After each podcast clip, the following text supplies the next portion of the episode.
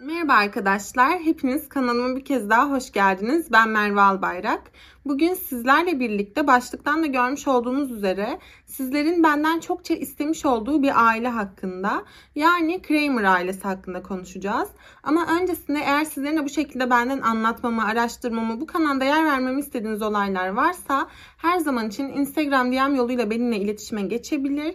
Videolarda kullandığım görsellerden rahatsızlık duyuyorsanız beni podcast'ten de takip edebilirsiniz. O zaman daha fazla uzatmadan bugün Kramer ailesinin başına gelenler hakkında yani tam bir aile trajedisi hakkında konuşmaya başlayabiliriz. İlk olarak Kramer ailesinden biraz bahsedecek olursak baba Jeffrey Kramer ve anne Lori Kramer 1980 senesinde evlenerek hayatlarını birleştirdiler. Çift gerçekten çevreleri tarafından oldukça sevilmekteydiler. Yani sosyal bir yaşantıları vardı. Baba Jeffrey'nin otomobil tamiratı yaptığı bir şirketi vardı ve bu yüzden de çevresi tarafından tanınan bir insandı. Anne Lori ise genellikle eğitim odaklı bir insandı. Bütün bunlar dışında bahçe işleriyle uğraşmayı çok seviyordu ve çevresindeki herkes tarafından tam bir hayvansever olarak bilinmekteydi. Çift evlendikten çok kısa bir süre sonra yani yaklaşık bir yıl kadar sonra ilk çocukları Anthony dünyaya geldi. Oğulları Anthony, Anthony'den yaklaşık 4 yıl kadar sonra kızları Angela ve Angela'dan 5 yıl kadar sonrasında ise en küçük oğulları Michael dünyaya gelmişti. Yani 2010 senesine geldiğimizde tüm bu trajedinin yaşandığı o tarihe geldiğimizde aile kendi hallerinde bir şekilde Chicago'nun biraz güneyinde bulunmakta olan küçük bir kasabada yani Illinois kasabasında hayatlarına devam etmekteydiler. 5 kişilik küçük bir aileydiler. En büyük oğulları Anthony artık 29 yaşında, kızları Angela 25 yaşında ve en küçük oğulları Michael ise 20 yaşındaydı. Baktığınız zaman halen daha aynı evi paylaşmaktaydılar ve kendi içlerinde oldukça iyi anlaşıyorlardı. Her ne kadar bazı ailevi problemler yaşasalar da omuz omuza vererek tüm bunların üstesinden gelmek için ellerinden geleni yapıyorlardı. Özellikle en küçük oğulları Michael tamamen babasına örnek almış bir haldeydi. Onun izinden yürüme konusunda oldukça kararlıydı ve babası gibi başarılı bir otomobil sanayicisi olabilmek için bir lisans eğitimine başlamıştı.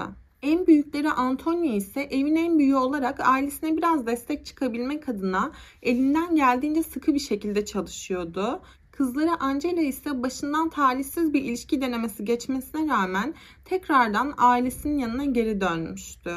İşte aile bu şekilde hayatlarına devam ettikleri bu esnada 2 Mart 2010 tarihinde saat gece yarısı 3'ü geçtikten hemen sonra polis çağrı merkezine çok garip bir çağrı düştü. Aramayı yapan kişi 25 yaşındaki Angela'ydı. Oldukça korkmuş görünüyordu, paniklemiş bir haldeydi, kısık bir sesle konuşuyordu ve yetkililere söylediği şey şuydu. Evdeyim, ateş ediyorlar. How many times did you hear shooting? Ten times. Ten times. Do you know where it's coming from? In the house? Yes. I need help.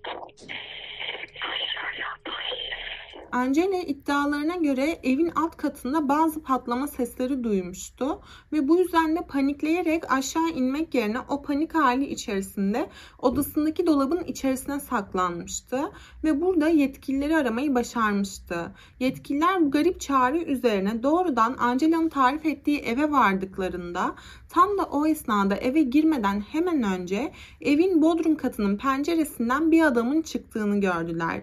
Tabii ki anında bu adamı durdurdular ve ona kim olduğunu sordular. Yani neden Bodrum penceresinden çıkıyordu? Bu oldukça garip bir durumdu. Fakat Bodrum penceresinden çıkan adam kendisini Kramer ailesinin en büyük oğlu Antonio olarak tanıttı. Polisler tarafından sorgulandığı esnada ise kendisinin tüm bu olaylar yaşandığı esnada Bodrum katındaki odasında yatmakta olduğunu söyledi. Kendisi o gece erkenden yatmıştı ve saat 3 sularında evin giriş katından bazı silah sesleri duyduktan sonra panikleyerek odasındaki bilardo masasının arkasına saklanmıştı ve sesler kesilene kadar yani artık güvende olduğunu düşünene kadar bilardo masasının arkasında kalmaya devam etmişti. Ne zamanki sesler kesilmişti, tekrarlanmamıştı. İşte o andan sonra bilardo masasının arkasından çıktı. Fakat giriş kata çıkmaya korktuğu için bodrum katının penceresinden kendisini dışarıya atmaya çalışmıştı. Polisler Antoni'yi ekip aracının içerisine aldıktan hemen sonra evin ön kapısının içeriye girdiler. Kapı kapalı bir haldeydi. Yani eğer gerçekten eve biri girmişse ön kapıdan girmediği belliydi. Zaten polisler eve girdikleri ilk anda ne yazık ki evin giriş kısmında baba Jeffrey ile karşılaştılar. Jeffrey yerde tamamen hareketsiz bir şekilde yatmaktaydı ve birçok yerinden vurulmuştu. Özellikle kafasında birçok kurşun izi vardı ve tabii ki kan revan içerisindeydi. Polisler evin üst katına çıkan merdivenlere gittiklerinde ise burada anne Lori ile karşılaştılar. Lori de belli ki merdivenlerden indiği esnada kendisine birdenbire saldırganın hedefinde bulmuştu ve o da aynı kocası gibi birçok yerinden vurularak hayatını kaybetmişti. Yetkililerin üçüncü bulduğu vücut ise ne yazık ki ailenin en küçük oğlu Michael'a aitti. Salondan garaja doğru giden yol üzerinde hayatını kaybetmişti. Aynı anne babası gibi birçok yerinden vurulmuştu ve hepsine dikkat çeken şöyle bir şey vardı ki her ne kadar birçok yerlerinden rastgele bir şekilde vurulmuş olsalar da en son olarak kafalarından da vurulmuşlardı. Yani bunu onlara her kim yaptıysa onların hayatını kaybettiğinden tamamen emin olmak istemişlerdi. Polisler evin içerisine biraz daha göz attıklarında fark ettiler ki salondaki pencerelerden bir tanesi kırılmış bir haldeydi ve pencerenin hemen yanında bir çekiç bulunmaktaydı. Yetkililerin kafasında oluşan şablon şu şekildeydi. Belli ki birileri evin salonunun penceresini bir çekiçle kırmıştı ve kırdığı bu camdan içeriye girerek rastgele bir şekilde evin içindeki insanlara ateş etmeye başlamıştı. Yetkililerin tahminine göre ilk vurulan kişi baba Jeffrey olmuştu. Belli ki bu ateş seslerini duyduktan sonra paniklemiş bir halde salona doğru koşmuştu ve o esnada vurularak hayatını kaybetmişti. Onun hemen peşinden ise anne Lori vurulmuştu ve sonrasında ise Michael tam da garaja kaçtığı esnada belki de garaj kapısından dışarıya çıkmayı umarak koştuğu esnada yine aynı şekilde saldırganın hedefi haline gelmişti. Saldırgan daha sonrasında evin içerisine rastgele ateş ederek gezmeye devam etmişti. Çünkü bazı mobilyaların üzerinde ve duvarlarda kurşun izleri de bulunmaktaydı.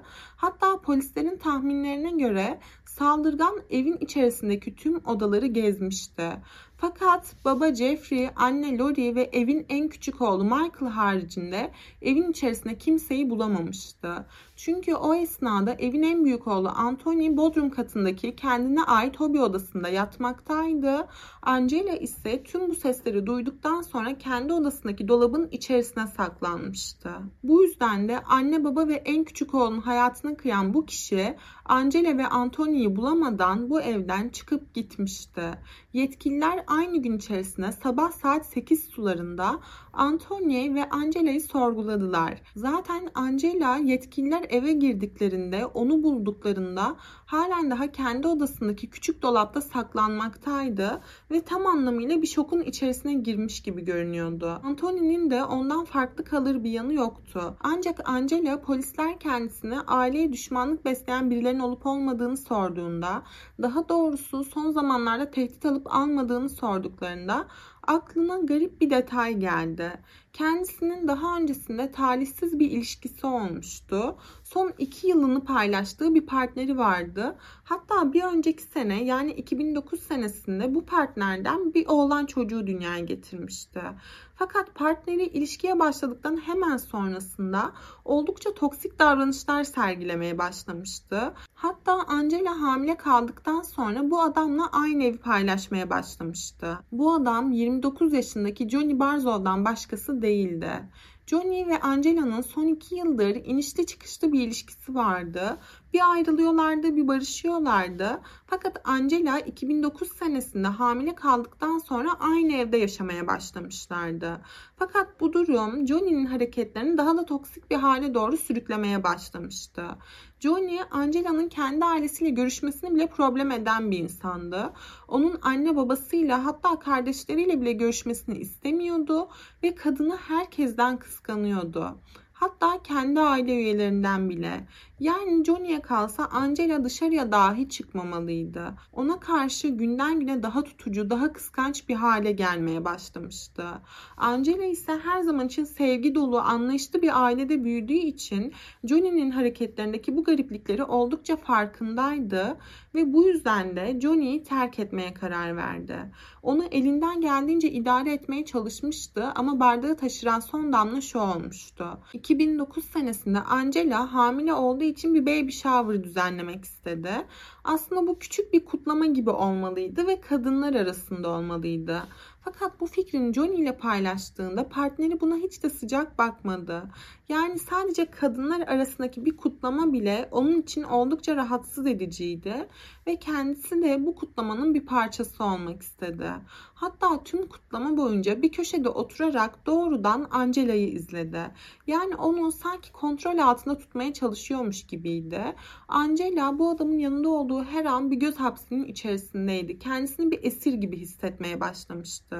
Bu yüzden de bebeği dünyaya geldikten çok kısa bir süre sonra daha fazla dayanamadı ve zaten o lohusalık psikolojisiyle birlikte daha fazla bu durumu idare edemeyeceğini düşündü ve ailesinin yanına geri döndü. Ailesi ise özellikle anne babası ona tam gaz destek veriyorlardı. Yani tabii ki de kızlarını toksik bir ilişkinin içerisinde bırakmayacaklardı.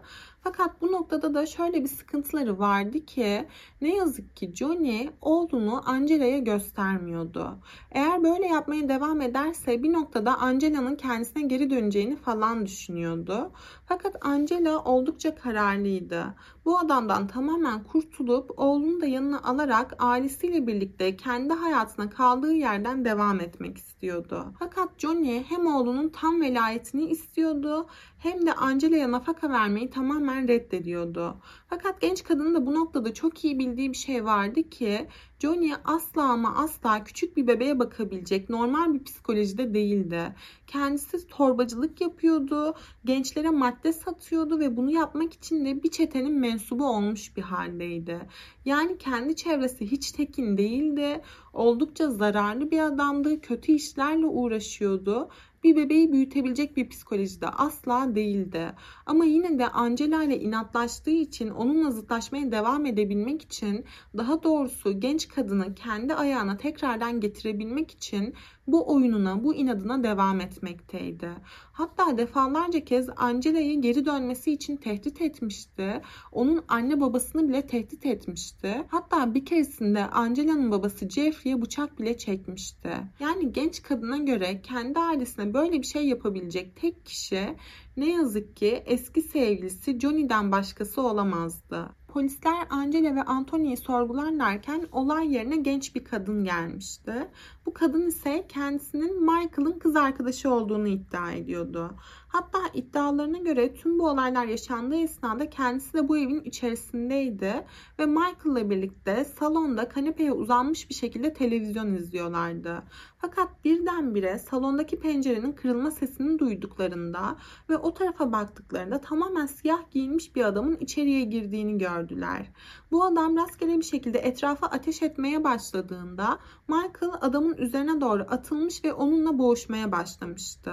Bu esnada ise kız arkadaşı fırsattan istifade kendisini evin dışına atarak kaçmayı başarmıştı. Ve şimdi de evin önünde polislerin olduğunu gördüğünde ise onlara yardımcı olabilmek için geri dönmüştü.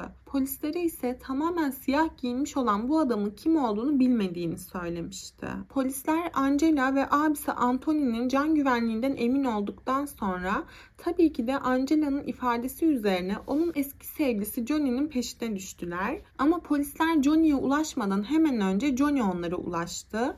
911 hattını arayarak polislerden bilgi almak istedi.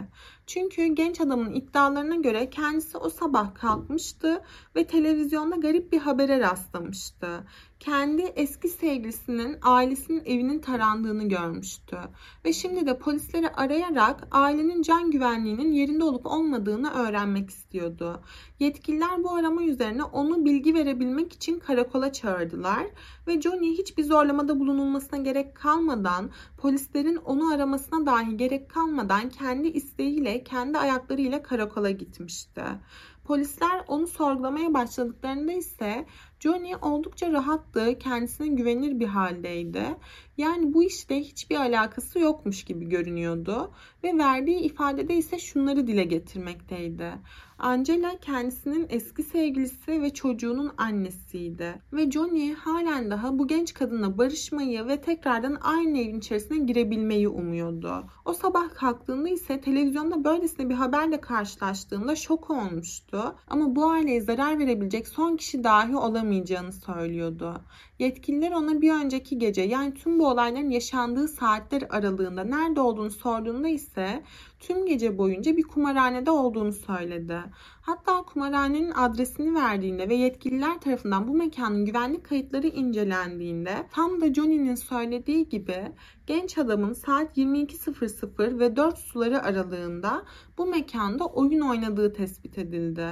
Onun mekanın içerisindeki hareketleri güvenlik kayıtlarına da yansımıştı. Yani doğru söylüyordu. Olayların yaşandığı saatler aralığında ailenin evinin çevresine dahi değildi. Tam tersine evden oldukça uzak bir mekanda tüm gecesini geçirmişti ve sonrasında da sabaha karşı ailesiyle yaşadığı eve geri dönmüştü. Ancak tüm bunlara rağmen yani o gece nerede olduğunu teyit ettirmiş olmasına rağmen hala tek şüpheli oydu. İşte bu yüzden polisler onun arama kayıtlarını incelemek istediler ve bu incelemeler esnasında her ne kadar Johnny o saatler aralığında bir mekanda bulunuyor olsa da tüm bu olaylar yaşandıktan hemen sonra onun telefonuna aynı numara üzerinden birkaç tane çağrı geldiği tespit edildi. Yani aynı kişi defalarca kez Johnny'yi aramıştı ve aralarında kısa süreli bazı konuşmalar geçmişti. Bu numara incelendiğinde ise bu numaranın tek kullanımlık bir hatta ait olduğu tespit edildi. Ama Johnny bu numaranın sahibini Jake olarak kaydetmişti. Yetkililer Johnny'nin çevresindeki insanları sorgulamaya başladılar. Yani bu Jake kimdi ve tüm bu olaylar yaşandıktan hemen sonrasında neden defalarca kez Johnny'yi arama gereği duymuştu. Polisler bu incelemelerine devam ettikleri esnada çağrı merkezlerine bir arama daha düşmüştü. Polisleri arayan bu adamın oldukça tuhaf bir iddiası vardı. Kendisi eski ev arkadaşı olan Jacob Noders'tan bir önceki geceden beri bazı tuhaf aramalar aldığını iddia etmişti. Jacob Noders çevresindeki insanlar tarafından Jake olarak da bilinmekteydi. İşte bu yüzden de bu arama polisler için ciddi bir kanıt niteliği taşıyor olabilirdi. Polisleri arayan bu adamın iddialarına göre eski ev arkadaşı Jacob bir önceki geceden beri kendisini arıyordu. Oldukça paniklemiş ve telaşlanmış bir halde gibiydi ve her aramasında Birileri beni takip ediyormuş gibi hissediyorum. Polisler beni arıyor olabilir. Dikiz aynısından mavi kırmızı ışıklar görüyorum tarzında. Eski ev arkadaşına bazı rahatsız edici söylemlerde bulunmaya devam ediyordu.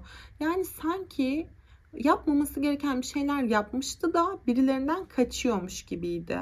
Polisler Jacob'ın eski ev arkadaşlarından aldıkları bu arama sonrasında artık kimi aradıklarını bilir bir haldeydiler. Belli ki Jacob'ın yani takma adıyla Jake'in bu olaylarla bir ilgisi olabilirdi. Fakat Jacob yakın çevresinde sorgulandığında fark edildi ki kendisi hem ailenin küçük oğlu Michael'la hem de Angela'nın eski sevgilisi Johnny ile oldukça yakın arkadaştı. Ancak tüm bu olaylar yaşanmadan hemen önce ailenin küçük oğlu Michael'la ciddi bir tartışma yaşamışlardı ve bu yüzden de uzun bir süredir görüşmemekteydiler. Çünkü Jacob her zaman için karamsar bir ruh hali içerisindeydi. Sürekli depresyondaydı, kendisine zarar verme eğilimindeydi. Hatta birkaç kez kendi hayatına son vermeyi bile denemişti. Oldukça dindar bir ailesi olduğu için midir bilinmez. Ailesiyle görüşme konusunda da çok istekli değildi. Hatta birçok konuda kendisini onlara açamıyordu. Bu yüzden de evet aslında Kramer ailesinin küçük oğlu Michael'la yakın bir ilişkisi vardı. Fakat son zamanlarda Jacob günden güne daha da değişmeye başlamıştı. Evet her zaman için sorunlu bir çocuktu. Kendisine zarar verme eğilimindeydi. Ama son zamanlarda acısını bastırabilmek için, dizginleyebilmek için bazı maddeler kullanmaya başlamıştı ve bunu da Angela'nın eski sevgilisi Johnny sayesinde yapıyordu. Hatta bu yüzden 2009 senesinin Şükran gününde Michael ve Jacob'un arasında bir tartışma çıktı ve Michael daha fazla Jacob'la görüşmek istemediğini söyleyerek olay yerini terk etti. O saatten sonra Jacob'un hayatındaki her şey birdenbire yolundan çıkmış bir haldeydi. Ailesi tarafından evden atılmıştı, bağımlı bir genç haline gelmişti ve tüm bu olaylar olurken ona tek destek olan kişi Angela'nın eski sevgilisi Johnny'ydi. Johnny hem bu gence kalacak bir yer ayarlamıştı hem de ona günden güne madde temin ediyordu ve böylelikle Jacob'ın hem saygı duyduğu hem de korktuğu biri haline gelmişti. Evet Jacob ona saygı duyuyordu çünkü herkes onu terk ettiğinde o kişi ona sahip çıkmıştı. Ama bir o kadar da ondan korkuyordu çünkü onun çok güçlü bir çetenin bir parçası olduğunu çok iyi biliyordu. Polisler öğrendikleri yeni detaylarla birlikte anında Jacob'ın peşine düştüler ve onun o sabah Güney Florida'ya doğru yola çıktığını tespit ettiler. Bu yüzden de polisler onun ailesinin evine gittiler. Fakat Jacob aile evinde değildi. Tam tersine ailesiyle yaşadığı eve geri dönmeye dahi cesareti olmadığı için kullandığı minibüsü aile evinin hemen önüne çekmişti ve geceyi minibüsün içerisine geçirmişti. Polisler tarafından bulunduğunda ise ailesinin evinin hemen önünde minibüsün içerisinde uyumaktaydı. Jacob zaten karakola getirildiği ilk andan itibaren tamamen paniklemiş bir halde, kontrolünü kaybetmiş bir haldeydi ve kendisinin olup bitenlerle hiçbir ilgisi olmadığını söyleyip duruyordu. Yetkililer genç adamı araştırmaya devam ettikleri esnada çok garip bir detayla karşılaştılar. Jacob bu olaylardan sadece birkaç gün kadar önce Kramer ailesinin evine 20 dakikalık uzaklıktaki bir mağazadan 40 kalibrelik bir silah satın almıştı. Yetkililer elde etmiş oldukları bu yeni kanıtlarla birlikte Jacob'ı çapraz sorguya aldılar. Genç adamın direncinin kırılmasına çok az kaldığını görebiliyorlardı. Öyle de oldu çünkü Jacob son sorgusunda her şeyi bir bir dökmeye başlamıştı. Jacob'ın iddialarına göre olaylar yaşanmadan bir önceki gece kendisi sadece madde kullanarak ayakta kalmaktaydı ve o esnada Angela'nın eski sevgilisi Johnny gelmişti. Biraz lafladıktan sonra Johnny kendisinin çok çok endişeli olduğunu söyledi. Çünkü Angela kendisini tehdit etmekteydi. Onun bir çete mensubu olduğunu biliyordu. Hatta bu çete hakkında da çok fazla bilgiye sahipti. Ve bu yüzden de Johnny Jacob'a başının Angela yüzünden yakın bir zamanda belaya girebileceğinden bahsetmişti ve bir an önce hem Angela'yı hem de onun ailesini sonsuza dek susturmak istediğinden bahsediyordu. Ama Jacob'a söylediklerine göre böylesine bir durum yaşandığı ilk andan itibaren kendisi esas şüpheli olacağı için bunu bizzat kendisi yapamazdı. Bu yüzden de Jacob'un yardımına ihtiyacı vardı. Fakat iddialarına göre bunu sadece korktuğu için yapmıştı. Çünkü Johnny onu hem kendisine hem de onun ailesine zarar vermekle tehdit etmişti. Yani Jacob eğer bu fikre karşı gelseydi dahi Johnny hem Jacob'ın hayatına son verebilecek hem de onun ailesinin hayatına son verebilecek bir güçteydi. Ve Jacob karşısındaki adamın tüm bunları gözünü dahi kırpmadan yapabileceğini düşündüğü için onun bu fikrini kabul etmişti ve o andan itibaren sadece onun talimatlarıyla, Johnny'nin talimatlarıyla bu ailenin hayatına son vermeyi planlamaya başlamışlardı. Polisler Jacob'dan almış oldukları bu itirafa rağmen daha fazla Johnny'yi tutamazlardı. Hatta onu tutmaları için sadece 12 saatleri kalmıştı. Johnny'yi suçlayacak kesin bir delile ihtiyaçları vardı. İşte bu noktada Jacob suç aletini ve o gece giydiği kıyafetleri bıraktığı yeri tarif etti. Burası bir restoranın çöp konteyneriydi. Polisler gerçekten de bu konteyneri incelediklerinde o gece kullanılan suç aletini ve giyilen kıyafetleri bulmayı başarmışlardı. Suç aletinin üzerinde tam da bekledikleri gibi Johnny'nin de bazı DNA'ları bulunmaktaydı. 6 Mart tarihinde Johnny'yi azmettirmekten dolayı 3 kişinin hayatını kaybetmesinden sorumlu tutularak suçlandı. Böylelikle 2011 tarihine geldiğimizde Jacob tüm suçlamaları kabul ederek 75 yıllık bir hapis cezasına çarptırıldı. Johnny ise ömür boyu hapis cezası almıştı. Yani gördüğünüz üzere Angela'nın kendi ilişkisi konusunda, kendi hayatı konusunda vermiş olduğu küçücük bir karar onun tüm ailesinin hayatına mal olmuştu. Evet, Anthony ve Angela tamamen şans eseri bir şekilde hayatlarına devam etmeyi başarmışlardı. Hayatta kalmayı başarmışlardı ama hem babalarını hem annelerini hem de küçük kardeşlerini sonsuza dek kaybetmişlerdi. Benim bu olay hakkında anlatacaklarım buraya kadardı. Sizin bu olayda eklemek veya düzeltmek istediğiniz bir şeyler var mı bilmiyorum ama mutlaka yorumlarda buluşalım istiyorum. Bir sonraki videoda görüşmek üzere. Kendinize iyi bakın. Hoşçakalın.